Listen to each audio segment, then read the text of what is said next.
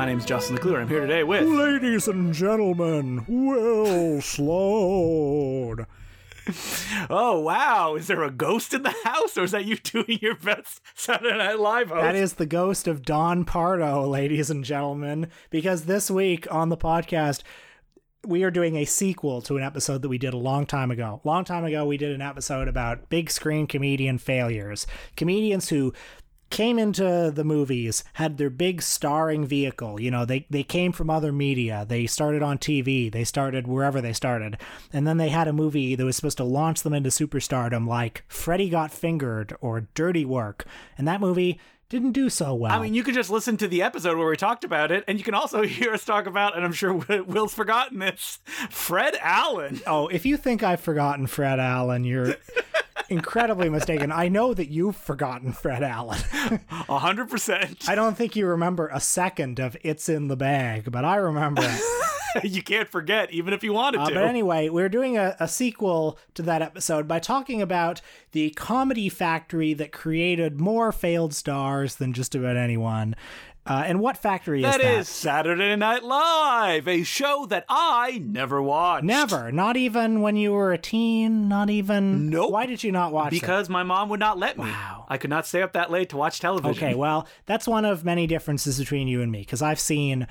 I- I've seen so much of it. I, you know, I, I've actually I don't watch the show anymore, partly because it's bad, and also partly because the slot in my head that is devoted to SNL knowledge is full, and I don't want to push anything It's always been it. bad, Will. It's always been bad. yeah, it has always been bad. That is true. the reason I didn't watch it was not only because uh, I would have to go to bed fairly early to wake up at like 6, 5.30 a.m. to either go to a babysitter or be drive back to respective parents that lived an hour and a half away from each other. It was also that as a kid in the French school system, no one ever talked about it. No one. like, I don't have one friend who talked about anything that they ever saw on Saturday Night Live. I mean, I remember as a teen, like people would talk about like you know Lazy Sunday. You remember that bit? oh, yeah. I was in college by the time Lazy Sunday came out. Oh yeah, I think I was probably in like grade twelve or so. I don't know. Mm. But anyway, there have been many movies based on Saturday Night Live characters. Uh, several of them, like the Blues Brothers and Wayne's World, were big hits, but other ones were not big hits. And in the '90s and the early 2000s, it was a common joke. Really, uh, people would talk about it all the time. These these fucking SNL movies that would constantly come out, stretching these one joke characters into 90 minute movies or 80 minute movies, or in the case of It's Pat, a 74 minute movie. Well, I have a question for you, Will. What makes an SNL character? Oh, wow, that's a good question. I'm not sure how much of it is nature or nurture. I'm not sure how much of it is just like, did people really love It's Pat? Or did they just play it over and over and over Do again? you know that there's an It's Pat book? There's an It's Pat book? Holy shit. yes. Like, that's a good question that was it funny because people found it funny or because the kind of splash of recognition was something that people enjoyed? Yeah, I don't know. Also, I think that a character is a way for an actor on SNL, and because they have such big cast to stick out, if they have someone that they know is going to be popular and that people laugh at when they come out, they will try to pitch as much of that character as possible. Now, I don't know the ins and outs of SNL. I'm sure you have read many books on the subject. So, in your opinion, like, I mean, the writer's room seems like hellscapes that I would never want to work in. yeah, it, it does seem like genuinely awful. Like Lorne Michaels seems like a truly evil and sadistic person. They create this like dog eat dog hell pit of a place where people are set against each other, fighting for airtime. Uh, and I think Lorne Michaels should be in jail. And what finally makes it to the screen is not even that funny in the first place. That's true. You're fighting for scraps, and it's just shit that you're shoveling down your down your throat. And it's true that most of the big SNL stars that we know, like we, we know them on that show, we associate them with certain characters they played. Whether it be It's Pat, whether it be The Ladies Man, whether it be MacGruber. These are three of the movies that we watched this week, each of which was a big pitch to make uh, their respective stars a movie star, each of which was a box office failure. Uh, one of which I like quite a bit. Can you guess which one? well, let's start with the one that I think you loved. It's Pat. So, what is the premise of Pat? is it a man? Is it a woman? Who knows? That's it. That's all it is. There's nothing else. I don't know what was in the water in the 90s because you had Mrs. Doubtfire, you had Ace Ventura. It was, you know, you had uh, To Wong Foo, Thanks for Everything. Ooh, well, I mean, To Wong Foo is probably different than those other three movies that you mentioned. It probably is. But the point being, it was the golden age of comedies about androgyny and uh, gender fluidity. was it because those things were becoming more mainstream, and so the mainstream had to react with, "Oh no, this is scary and weird." I mean, it must have been. I mean, I think like gay people were more visible in the 90s. And so I, I don't know if trans people were particularly visible in the 90s, but like something about gay people becoming more visible must have like freaked mainstream culture out. And so they went, they went to the next thing basically. Mm-hmm. And oh, there is so much comedy to be mined from these subjects, right? So I didn't go looking for the original It's Pat uh, Saturday Night Live sketches. Based on the movie, I assume there's not really that much there. yeah, so I've seen a lot of It's Pat over the years. oh my god, why? Did you get that It's Pat the best of DVD? no, it's because it was on the Comedy Network when I was a kid. So, you know, I was just, I just watched a ton of it. I haven't seen any of those sketches in 20 years, uh, but I did see a lot of them. And you saw the movie. They are the movie, but five minutes long. So it's Julia Sweeney as a character named Pat, who is uh, overweight, has short hair. And and the joke is, is it a man or is it a woman? Who cares? like, how is there that much of a joke there? But the the thing about Pat is not only is Pat of indeterminate gender, but Pat is also uh, horrifying and disgusting and and just a hideous creature that everybody loathes. But fortunately, in this movie, Pat finds the love of their life. Chris, played by Dave Foley, who is also a person of indeterminate gender. That's the joke. That is the joke. And when people say that movies are just like one joke movies, most of them aren't actually one joke movies. Most of them have multiple jokes. This one truly is a one joke movie. But variations on a joke. That's how you get to comedy gold, right, Will? Oh man, so there's a subplot in which Pat's neighbor, played by the great Charles Rocket, Rest in power. uh, well, the late the late Charles Rocket. Yeah, I anyway, know. uh, very very sad actually. Yep, famous for saying fuck on Saturday Night Live. And then went on to a career, uh, you know, a middlingly successful career as a character. Yeah, he was in an Albert Pyun movie. That that's right. He was also in Dumb and Dumber. He was the villain in that film. Charles Rocket becomes obsessed with Pat, is strangely attracted to Pat, and spends the whole movie trying to figure out if Pat is a man or a woman. Meanwhile, Pat also becomes a media sensation. Uh, Camille Paglia makes a cameo in this film, talking about how Pat is revolutionizing gender. There's a subplot where Pat joins the alt rock band Ween. The plot does not unfold like a well-oiled machine. It's a Kathy Griffin shows up as Kathy Griffin. that that's also true. By the way, did you know that supposedly Quentin Tarantino did an uncredited rewrite on this script? what could he have possibly written? no idea, but apparently he and Julia Sweeney were friends. Maybe they dated. I don't know. They've been photographed together. Um, so you liked the movie, No, right? I hated this movie. It was awful. I couldn't wait for it to be over. yeah, it was just a, a truly. I split it up over three nights.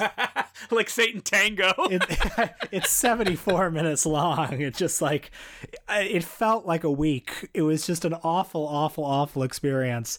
One of the worst movies I've ever seen. It was kind of like watching one of those like really offensive movies from the dawn of cinema and like sitting there wondering like what did people think was funny about this? yeah, yeah, and I mean to to the nation's credit, It's Pat the movie was not even a success in its day. Was the character a success on Saturday Night Live? Like I guess Pat must have been a success. I don't know. I I guess people I guess people liked Pat, although they certainly did not go out in droves to see It's Pat the movie.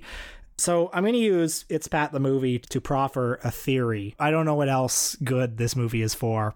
I, I think a star-making vehicle has to announce the star, the screen comedian's personality. Like it has to essentially be like the default. Like this is the comedian, and all future movies featuring this comedian will be variations on this theme. So like you know Ace Ventura, 48 Hours with Eddie Murphy. Billy Madison with Adam Sandler. I don't Take the Money and Run. All to varying degrees are origin stories for the star. And it's difficult when the star is smothered in a character. There are some exceptions to this, like Peter Sellers and I guess later Mike Myers made careers out of being chameleons. But you don't watch this movie and get any sense of who or what Julia Sweeney is. Do you know her? Like, what kind of skits would she do on Saturday Night Live? I have no other memory of Julia Sweeney. I, I know I saw hours and hours and hours of Julia Sweeney. I only know her as Pat. Perhaps her real personality, it's Pat. Wow, really makes you think. Well, I ho- I hope um I hope she's happy with that. Throw it in the rubbish bin, never to be looked at again, please.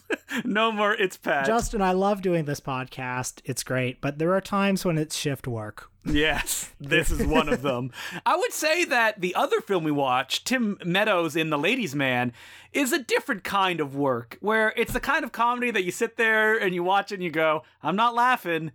It's trying, but whew, it's not good. It's not good, although I sure appreciated it a lot more after watching It's Pat. Like this is this is just a standard like bad comedy. It's got a couple of chuckles. So you know. I've only uh, become aware of Tim Meadows recently because he shows up in a lot of Andy Samberg stuff. It, they see, he seems to uh, Samberg and the Lonely Island Boys seem to have taken him under their wing and put him in stuff in Brooklyn Nine Nine. He has a big supporting role in Pop Star, and he's really funny in those movies. And here.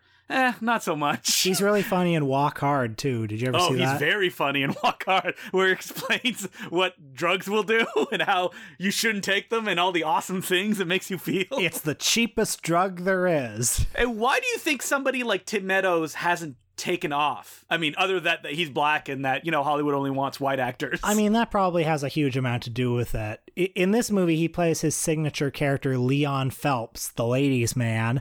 And again, I saw a lot of the ladies' man when I was a kid. I am struggling to remember because because this movie didn't give me a lot of clues. I was struggling to remember like what the premise of this character was. This movie is basically like a black Austin Powers, except it's a little bit more confused. Like Austin Powers is a fish out of water. There's a disparity between him and the world that he's in, and you're kind of encouraged to regard him as ridiculous. But in this, Leon Phelps, he's a sex advice radio host. Uh, he has a show, and people people call in, and he gives sex advice. And he's got a big afro, and he dresses like a '70s blaxploitation pimp, basically. And he's like he's sort of ridiculous, but he's also sort of actually like a stud. And so I think the movie is confused in its depiction of him. I think the movie would have been possibly funnier if he was actually just an an inept sex advice guy. yeah, because it's weird that he's like uh, an amazing lover that all the women love, and he's just great at life. Yeah, there's not a lot of like tension at the core of the film, I think.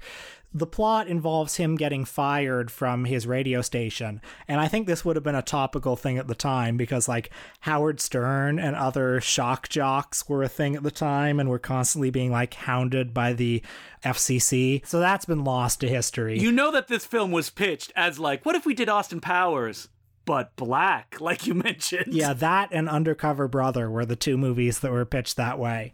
The main source of conflict in the film is a group of men, most of them white, although this is not, this is strangely not really built upon uh, in the film, but a group of men who have been cucked by the ladies' man, led by Will Ferrell. Who is a deeply closeted gay man? One of many deeply closeted gay men that we watched this week.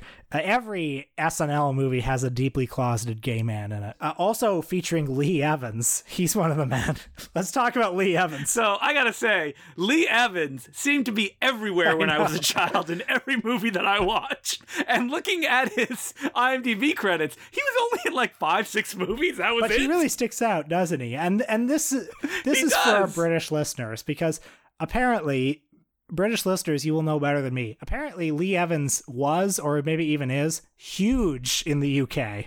Arena tour huge. In 2011, he was he played the O2. So I mean, I don't know. We've seen him in, I guess, Mouse Hunt, right? Like- Yep, there's something about Mary. Oh yeah, he was in that, and also And the Fifth Element. and the Medallion with Jackie Chan, Yeah. where he played the Chris Tucker role. Uh, he also co-starred alongside Jerry Lewis in Funny Bones. Oh, that's right. Oh my god, he was in. Okay, I guess that was everything he did in America, but it was a lot. I've seen every single one of those movies. I was like, this Lee Evan guy, he must be very popular. he's in all of these films. But How could he be in that many movies and yet attract no fans in America? Like he was in There's Something About Mary. That was a massive movie. Mm, you know what? That's probably what I associate with because he had a big role in that. And after that, he was just gone. He has not acted in anything since 2009 when he appeared in an episode of Doctor Who. Yeah, and you know what? That's Maybe fine. he's like, listen, I've said everything that I have to say with the medallion and the ladies' man, so I can now go and live in probably the giant mansion that I own and live the rest of my life. Weird thing about Lee Evans is I think he is objectively talented, and yet I don't I don't like him. I don't like looking Lee at him. Evans feels like someone that should be in Rat Race, and I'm shocked that he's not. That's right. but getting back to the ladies' man, this is, like you said, an inoffensively bad comedy. Uh, yeah, and uh, it's just not very funny throughout. There are a couple of chuckles. Tim Meadows, he's likable on screen. I think he carries the movie as far as it can go. And you were asking like why he didn't become a big star, and I I wonder if he's better suited to supporting roles because he's kind of a low key. wryly, funny screen presence. His strength seems to be like affable and positive, but saying really crazy stuff. Like in Brooklyn Nine-Nine, the character he plays is a cannibal. That's the cellmate of the Andy Samberg character. And like he'll just like off the cuff say that like, ah, well, I ate a lot of children because they taste better. That makes sense, doesn't it? Yeah. And you can see Tim Meadows doing that kind of stuff. I'm always happy to see him. And so, speaking of Andy Samberg, I also asked Will to watch Hot Rod, the big Andy Samberg vehicle. Technically not an SNL character, but definitely a spin off of the SNL digital shorts. Now, you mentioned Lazy Sunday. Does the Lazy, sh- do the digital shorts like have a space in your brain when they were playing on SNL? oh yeah, I always liked them. I thought they were really funny. I thought they brought like a new kind of energy. I would think that would pop in SNL. Stuff that's funny on SNL. What's going on yeah, here? it was it was a very different kind of thing than the normal thing that was that was on SNL. Like it was a more conceptual kind of comedy rather than like here's a joke and here are like variations on the same joke for the next 5 minutes or like here's a game show parody. I remember hearing that like the sketch they had done before Lazy Sunday really blew up was one where it was just like Will Forte doing an interview and like eating lettuce, just stuffing lettuce in his mouth. And that was the whole gag. Like that's the kind of stuff that they like. And I think that the SNL digital shorts they were successful and funny because they were just left to their own devices. They're just like, this is what we're doing. They're like, all right, it's not going to cost any money. Go do it. Come back with it. Kind of like what Albert Brooks would do in those first few episodes of SNL. Right. So Hot Rod features Andy Samberg as Rod, an aspiring stunt master, somebody who wants to beat Evel Knievel's record of motorcycling over or or doing a big motorcycle jump over I think 15 buses to raise money to fund the surgery of his dying father-in-law played by Ian McShane with whom he has a contentious relationship. Yeah, they wrestle every time. like I think every week is the joke. They seem to hate each other. That's the big joke. And uh, you know, most of most of the humor of the movie comes from like the contrast between Andy Samberg's braggadocio and his meager achievements. really Super Dave the movie part two. Yes, in fact, I, I thought about that, and then uh, Will Arnett referenced Super Dave, and I thought, Does he? and then I thought, God damn it, I was going to say that on the podcast. There's some really funny conceptual stuff in this movie, like the fact that the entire soundtrack is by oh I can't remember the name. Is it Europe, the band that made the Final Countdown? Yeah, yeah, that's right. But it's every song from the album that the Final Countdown was on, except for the Final Countdown, which never plays in the movie. oh, that's really funny. Yeah, this is a movie I saw in theaters. I thought it was really funny, and it's weird that it flopped as hard as it did, and that Andy Samberg and the Lonely Island guys cannot get any kind of comedy hit to save their lives. Right, Popstar also flopped, and MacGruber flopped, and I don't know why why it is because people like them, and oh, their movies always do well when they're on like Netflix. And you always hear people talk about them, and they're always constantly in the conversation. So it makes me wonder of like what is that missing element that is getting people out to the cinema, like or keeping them from the cinema. I mean. yeah, I don't know. Comedy is strange. Uh, certain things capture the zeitgeist. I think a lot of the Lonely Island stuff sometimes seems a little bit ahead of the zeitgeist. Like some of them, like some of them seem to be written for other comedians. I was laughing uh, thinking about the scene where they just say "cool beans" for three minutes and it's edited like a YouTube poop. right, right. See, that's the good stuff in this movie. What do you think of Andy Samberg? Because he's probably a bit more like um, conventionally like attractive than a usual comic lead. I'm not sure why I'm asking that. It's just it's just like it's it's funny that it works that he it's funny that it works that he's a big loser. Yeah, well, you know, if you compare him to somebody that came before and that a lot of people said he was going to be the next of, Adam Sandler, I think the difference is that Adam Sandler's characters had that kind of bully anger behind them. And Andy Samberg just revels in the patheticness of his character. So I think that some people love that, like me, but other people, they kind of have a negative reaction to it, which is maybe why it works in smaller doses, like when he's on SNL. And when Hot Rod comes out, people are like, well, I don't want to see a feature length version of that, even though that they're wrong. We also revisited a movie that both of us love. The last official SNL movie to date. So I was shocked to learn there's only 11 SNL official movies based mostly on characters, including Stuart saves his family, and uh, what what else is in there? What are some deep cuts? Night at the Roxbury? Oh yeah, Night at the Roxbury. Another movie I haven't seen. Yeah, well, that's fine. Coneheads, Wayne's World one and two, Superstar. Wait, can we just say what did the kids in the hall do to be like banished to these movies? Oh my god, yeah, two of them are in the Ladies Man. Yeah, uh, yeah. Mark McKinney is isn't he in the Ladies Man? Dave Foley is in it's Pat, yeah, and Bruce McCulloch directed Superstar. Incredible. I mean, I guess uh, Lorne Michaels was just offering them consistent work. I don't know. Or he's like, listen, you do this, or I let this blackmail info out into the public. Anyway, MacGruber is a parody of 80s action movies. Uh, starring Will Forte as uh, the comically bungling MacGruber. God, it, I, it just feels so boring to describe the plot of this movie, well, doesn't it? so when I saw MacGruber the first time, I liked it, but didn't love it. And it's because when I went in, the trailers and the reviews made me think it was going to be like an inept guy who could suddenly do cool stuff. And I expected, I don't know, like a Hong Kong style comedy, if you know what I mean. Like, based on the character, that's where you could go with that. And that's not what you get because that's not what Will Forte's persona is. Now, do you like Will Forte as a comedic actor? Yeah, I like him a lot. Okay, so I love Will Forte. And the fact that his persona is pathetic man child, loser, that is just terrible, never fails to make me laugh. I think I really clicked into the Will Forte brand uh, through the TV show Last Man on Earth, which the premise is Will Forte is the last man on Earth, and then he slowly meets other people and he is just awful and he just makes the worst decisions. Like uh, his name in the show is phil miller and then he meets another guy named phil miller and he like loses a contest so he's called tandy for the rest of the series. I like how in macgruber he switches back and forth between like just appallingly arrogant and cruel and rude to everyone around him and he thinks he's so cool. He switches between that and just being completely pathetic and crying and begging people to like he'll suck their dick. he'll suck their dick he'll let them fuck them you know just tell me what you want me to fuck. So macgruber i want to break down because i think macgruber is like a key to how you can make a good snl movie. Because like when you take a character and you know they're popular how do you make a movie around them? Do you tell their backstory like the ladies man? Nah not really or do you put them in the pr- in a premise like MacGruber is just a genre pastiche? If you put him in that genre and you play it completely straight, almost except for his character, that's how you make it work. Like this film looks like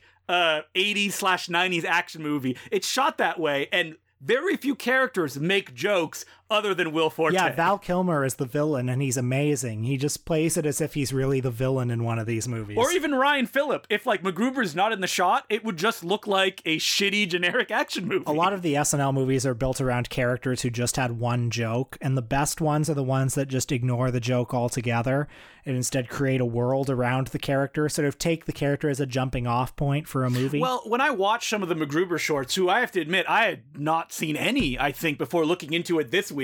What was great about it's just one joke. Well, it's not really because the joke is about how pathetic he is, and that like he thinks he's good, but he's really lame, and there's different versions of that throughout. Like there's one where he's like super racist, and Charles Barkley is like his assistant when he's trying to defuse it. And one of the jokes is like he's like, "Give me the uh, Chinese wire." Oh no, what? I am racist. like that's funny stuff. And so the movie explores that. I remember one of the issues I had when I saw the movie the first time was like everybody thinks he's so cool. How has he survived this long or done stuff up to this point? And then I'm like, eh, I don't know, man. I just got to look like the president of the United States. and MacGruber's not that unbelievable. Well, also he was surrounded by a team who did everything for him, seemingly all died one after another. which is other. really well. They all died when the when the truck blew up from his homemade TNT. The thing about Will Forte as an actor is that there is no depth to the patheticness that he will not mind. Like, because like he wrote the script too. Yeah. There's this one amazing bit where he's talking to Ryan Phillippe, and they're like, "I don't know why Val Kilmer killed my wife." Other than the fact that we were all friends in high school, and Okay, that scene is so funny where it cuts for like three seconds to a high school flashback, and it's just Val Kilmer wearing like a long wig, looking exactly like 50 year old Val Kilmer. he is dressed exactly like his character from Real Genius. They hold that shot for the exact right amount of time. It's like it's on screen, like barely long enough to even And register. then, you know, I took his girlfriend. She was pregnant. And I said, well, you got to terminate that baby because we got to start fresh. so many good jokes. Like watching Will Forte whine and try to beg his way out of a situation. I know we started this discussion of the movie with that, but it just, it, it never stops being funny. Like even at the end of the movie when Val Kilmer's like, I found your manifesto and you know, I'm going to give it to the authority. They're going to think you did it. And he's like, "Oh, what? It's not me. I didn't write that. I don't know who wrote it." Val Kilmer's like, "I, I wrote it. It was me. you got to believe me." I mean, we could be here all day just like reciting the funniest gags from this movie, like when he goes to the cemetery and he like fucks his like dead wife's ghost. Well, there's an easy way for MacGruber to have been like a Naked Gun style film, and it's not because, like I said, almost all of the jokes come out of Will Forte's patheticness, which I feel takes like a lot of concentration not to make it like everybody's goofy. Like, and there's like a gag every minute. If it was that way, I don't think it would work as well as it does. Yeah, I agree. So, are you excited for some more SNL character movies? You know, I'm trying to think of what. I mean, I haven't really watched the show lately. What characters have emerged? Listen, Will Ferrell's having a bit of a low streak right now. I feel like more Cowbell uh, Man movie is soon on its way. I mean, if they make it, I'll go see it, knowing me. Willie. Probably. Have they just given up? Like, what has been like a, uh, David F. Pumpkins got his own animated special. Oh shit! I bet they'll make that into a movie. no, it already got its own animated Yeah, special. but they'll make it into a movie too. And other than that, I can't think of one SNL character. I mean, not having watched the show essentially ever. Maybe so- like Alec Baldwin as Donald Trump can make a movie if it's not too late. God. No, it's too late now. It's bad.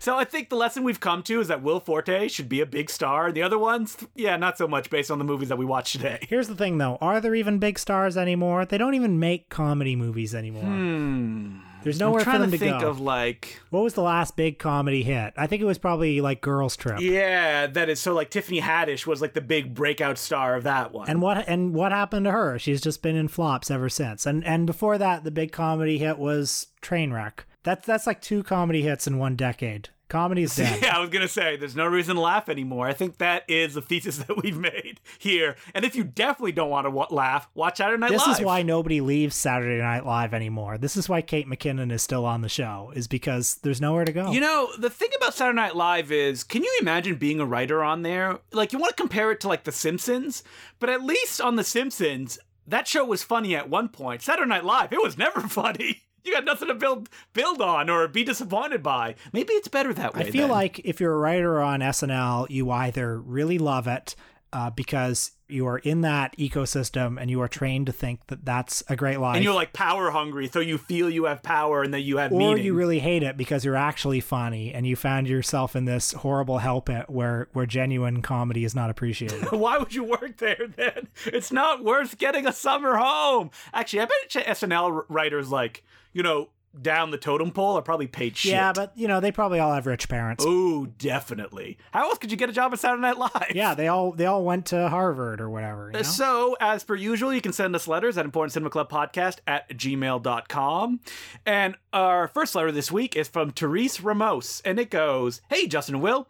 Just wanted to thank you for the consistently amazing content. I'm one of your young listeners. I found your podcast when I was 14, and I honestly can't imagine what my relationship with movies would be without you guys. I used to hate movies growing up, and I only got into them a few months before I discovered your podcast. So the diversity of your topics was really helpful. Believe it or not, I didn't even know Jackie Chan had movies outside of Hollywood, or that Francis Ford Coppola was a person that existed before I listened to your episodes. You guys have definitely converted me. I am now a die-hard Jackie Chan fan, as everyone should be. Wow, that's an incredible thing to hear. I like I found your podcast when I was 14. It, it, it does make it sound like we've been doing the podcast for like 20 We've been doing years. it for a while now. We, I think we are approaching the uh, half decade anniversary of this podcast. Wow, five years. Feels like nothing has changed, yet death is more closer than it's ever been. I'm curious of how this person learned of our podcast or started listening to it. Hmm, you know what? Probably through politics stuff, I would say. Uh, write in and tell us how did you find out about the podcast? If I had to make a guess, I'd say Chapo to Michael and us to the Important Cinema Club. Definitely, we've got a lot of listeners that way. Although we've also got we've also got a lot of listeners from people who searched a filmmaker they liked on iTunes and stumbled upon us. Or a filmmaker they hate. We I hear a lot of that. Christopher Nolan haters coming to our podcast. I know that we have a lot of like uh, red letter media type fans now who came in through No Such Thing as a Bad Movie. Oh yeah, because that was a recent topic of discussion on our Patreon, which you can join if you become a Patreon member, which we'll get to a little bit later. Anyway, the letter continues. I just wanted to ask if you guys were planning to tackle Filipino films anytime soon, especially our martial law era films in the 70s or 80s. I've gotten so obsessed with the big filmmakers at the time, like Lino Brocka and Ishmael Bernal, which are social realist blockbusters. I hope you guys talk about them at some point. If you're ever in need of some estrogen in your podcast, women directors and producers have never been a rarity in Filipino cinema, so you might want to check them out. I'm personally a big fan of Marilou Diaz Abaya's feminist trilogy, Brutal, Moral, and Karnal. Regardless, I hope you guys keep up the good work and happy holidays. The Gospel of Will and Justin deserve to reach more 14 year old fetus cinephiles. Well, uh, thank you very much for this. And yes, I agree. We should be taught in elementary school. We should be part of the Canadian curriculum when it comes to the arts. Well, you know, I'm hanging around playgrounds all the time, so Oh no. There's that edgy comedy people come to this podcast for. And as far as Filipino filmmakers go, I, you know, consider doing like an episode on just Filipino cinema like we did on Brazil. But uh, as I learned in the Brazil episode, it's just too wide a topic to tackle. We do have to do it just by filmmaker. And Lino Brocka is definitely on the list, but also his movies are like three to four hours long.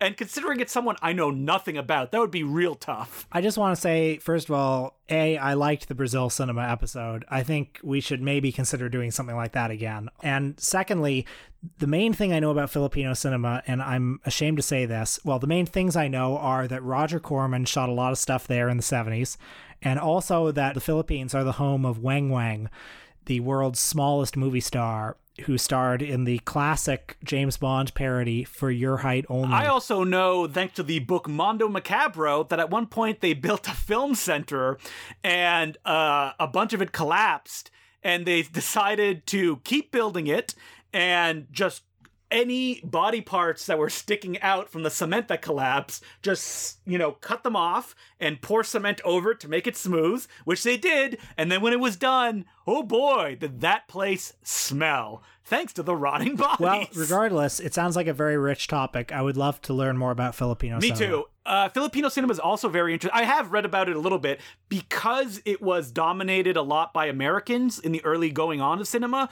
A lot of their early films are very kind of like Hollywood inspired, which is different than places like Japan, and that then evolved into their own like neo-realist wave with you know people like Lino Brocka. I have an amazing book of Filipino criticism, and the frustrating part about it is that none of the movies that the critic talks about are available anywhere with English subtitles we will definitely do a Filipino uh, cinema episode in the new year because I think that's something that people don't really talk about outside of like On the Job, uh, the director who also made Buy Bust. And I think there's a lot to kind of like dig into there. So thank you very much for the suggestion. If uh, other people would like to send us letters, it's Important Cinema Club Podcast at gmail.com. And this week on our Patreon, Will, what are we talking about? We talked about Saturday Night Live, so we are talking about the other big Lorne Michaels production, Kids in the Hall in cinema. Ah, we have to fill our CanCon quotient with that. And we're doing uh, The Wrong Guy, the Dave Foley starring vehicle that broke him into stardom. And he that's why we talk about him to this day. Right, Will? yeah, that's right. Uh, and we were also talking about the only Kids in the Hall feature film, Brain Candy. Do we like it? Do we love it? Well, you're going to have to listen to find out. It is $5 a month, patreon.com slash The Important Cinema Club. And... Uh, what is that? Ho, ho, ho! It's the Christmas season! What are we doing next week, Will? That's right. It's our annual holiday episode. And this time for our holiday episode, we're looking at a form of cinema that has been much seen, but little analyzed, little cataloged, uh, we're talking about Hallmark Christmas movies. And we don't want to make fun of these movies. Like, this is not a podcast we're going to be like, ugh, look how bad this is. I'm like genuinely curious to see more than the ones that I've already seen and just kind of break down the elements to it because it is a cottage industry, the poverty row of cinema today. That's right. And I'm just curious to know, like, one thing I know, one thing that people tell me about Hallmark movies is that they're all the same. And I don't see how that can be true. So I would like to know, like, where is the art? Are there some that are better than others? Who are who's the Edgar G. Ulmer of Hallmark Christmas movies? Is it possible to be an Edgar G. Ulmer now in the Hallmark uh, kind of fact? And when we say Hallmark, we mean general, like that counts Harlequin Christmas movies, or you know, I don't know, uh, what are some other channels that play Christmas movies? There's so many. Yeah, and they all have the exact same poster. You know, it's like to wow i don't i don't need to describe the poster you've all seen it's a it. man and a woman and they're white and they're standing in front of usually uh snow and there's like a red outline around it one of them has a red sweater and one of them has a green sweater and maybe there's a snow globe in there somewhere now originally will pitched this episode as watching cult directors making Hallmark Christmas movies, but I think we're going to go a little bit broader than that. Yeah, I pitched that because Fred Olen Ray has made some, David DeCoteau has made some, many other you know exploitation type directors have made them. But i think we realize that we want to try to do justice to this genre. We want to find the ones that are supposed to be good and find out why they're supposed to be good. So if you know any great hallmark christmas movies like ones that you genuinely think are great for uh it's tough like that does the thing that it's supposed to do as well as it can let me or will know. Twitter. Tweet at us. Yeah uh at DeclouxJ or Will Sloan ESQ because I've tried to look up lists and it's tough because like how do you measure it? Do you measure it because it makes you just like feel good within that context or is there ones that try to do stuff that are beyond the boundaries of what is expected? And you know the weird thing is too a lot of the people who love Hallmark Christmas movies sort of love them for the badness of them in a way like people people will tell you oh you know they're so cheesy like you know they're so corny this and that but they still they still like the movies so what are i guess we're curious like what is the criteria of evaluation i think it's like warm blanket cinema like it doesn't break out of its templates because that's what people expect. They don't want to be shocked or anything like that. Or they it's just... like ambient cinema. It's something to have on in the room while you're doing something else. Anyway, we'll get into that more next week. But until then, my name's Justin Decloux. I'm Will Sloan. Thanks for listening.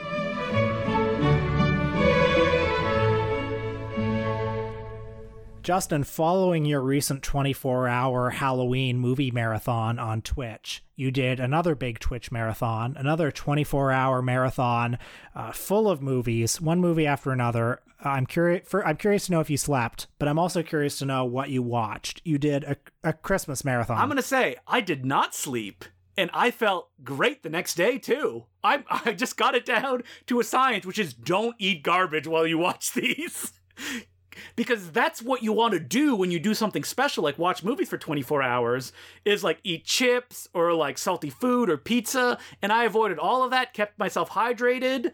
I uh, took two showers during those 24 hours.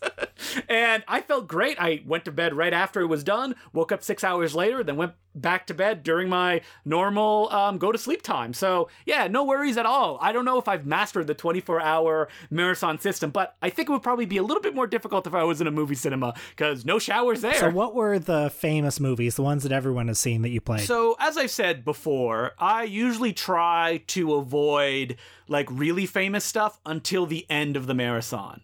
So, like when I started it, I did like a bunch of stuff that people have probably never heard of, like an amazing uh, French uh, noir that's set over one night during Christmas called Le Mancharge, also known as Paris Exchange that like everybody loved and no one has ever heard about. A lot of these movies, I went through lists of Christmas movies looking for anything I did not know, and then I would look into it to see if it was good or not. I watched um, Evenings on a Farm near Dikanka, which is a film that people would know the style of because it's the MST3K episode Jack Frost, the same director. You remember that one, right? The Russian kind of like fantasticals. Those movies are great. I feel like we could do a whole episode on just Russian fantasy films because they're their own genre and it's fascinating to look at where they came out of and what message they were trying to share with their audience. I also watched a Shaw Brothers. It's not a Christmas movie, even though I did discover there is a Christmas Shaw Brothers movie, but it's a drama and nobody likes it very much. One called The Black Tavern, which is like The Hateful Eight, but it's all martial arts set in like a snowy tavern. Great movie. If people haven't seen it and want to see a Shaw Brothers movie, check it out. I watched Sion Sono's Love and Peace. Did we talk about that during our Sion Sono episode? I can't remember. I, we didn't watch it. Yeah, that's a Christmas movie. If people haven't seen it, check it out. But the big famous ones I watched were Silent Night, Deadly Night 2, and uh, Rocky Four were the big ones. Yes. And uh, Rocky Four, oh, always yeah, good. and you know who watched it with us? Matt Farley in the chat room the entire time. I heard on his podcast this week him talk about it. Yeah, so that was delightful. I also showed like a lot of like really obscure stuff, like Exit Speed, which people love, or the Don Johnson starring vehicle Dead Bang, directed by John Frankenheimer. I even went deep into my um, memory of like what are some stuff that I watched as a kid because I really wanted to play a stop motion movie, and I'm like, what's a good stop motion film. I made a decision programming it that like I didn't pick anything I thought was going to be bad. Like I hadn't seen all these movies. Some of them I had seen, but like I had the John Goodman "The Day Without a Santa Claus" or "The Year Without a Santa Claus," which and, is a, uh, who did John Goodman play in Santa that? Claus. I, I, was kidding. uh, and you know who his uh, comedic partner in it was? Who? Chris Kattan. Oh, nice. Yeah. So uh, I was supposed to play that at like four. How did he not come up once on the episode? Four in the morning because we talked about him all uh, last episode. Remember? And why did he not come up? Because why would you talk about Chris Kattan? uh, do you remember the show um, Bump in the Night? Yes, I did. Yeah, we watched the 64 minute Christmas special that was made based on that show. And what's shocking about that show is how complex the animation is in some shots and how cheap and recycled it is in other shots. And now with adult eyes, you can really tell how they were saving money when suddenly three lines of dialogue are just close ups of eyes so they don't have to animate anything else. Do you have any Christmas movies that you uh, watch every year? I know I've asked this question, but I've already forgotten because I'm old now. It's been five years. Well, for about 15 years, I would watch Santa Claus Conquers the Martians every year. And I do love that movie. I think it's a very charming movie. It feels very Christmas Christmassy. It's got a lot of bright colors in it. It's got a lot of like dumb shit in it. Uh, I'm a little. I've seen it so many times now that I think I need a couple years break from it. I also love the Pee Wee Herman Christmas special. Uh, I can watch that any day of the year. And I also like Batman Returns and It's a Wonderful Life, I guess. Not a very creative answer. Mm-hmm. So, yeah, you're like a normcore kind of guy. Yeah, I think that's fair to say. That's fair to say, yeah. What, what do you watch every uh, year? You know, I'm almost Christmas movied out. Like, I've loved Christmas movie for years. It's been an obsession anytime December comes around. I've reached the point where I'm like, I've watched them all. there's no like great discovery around the corner, I feel. So you know what? I'm just gonna stop watching movies. You don't rewatch movies a lot. Do you make exceptions for Christmas films? Not really. Mostly because there's like a new Christmas movie to like discover, I feel. So it's like I like showing people movies. Obviously, that's not happening very often now, or watching movies with people. That's usually when I would rewatch films. But as far as like making an annual tradition, a lot of them I'm like, I've seen this so many times. Like, I don't need to watch Die Hard again. I've seen it so many times.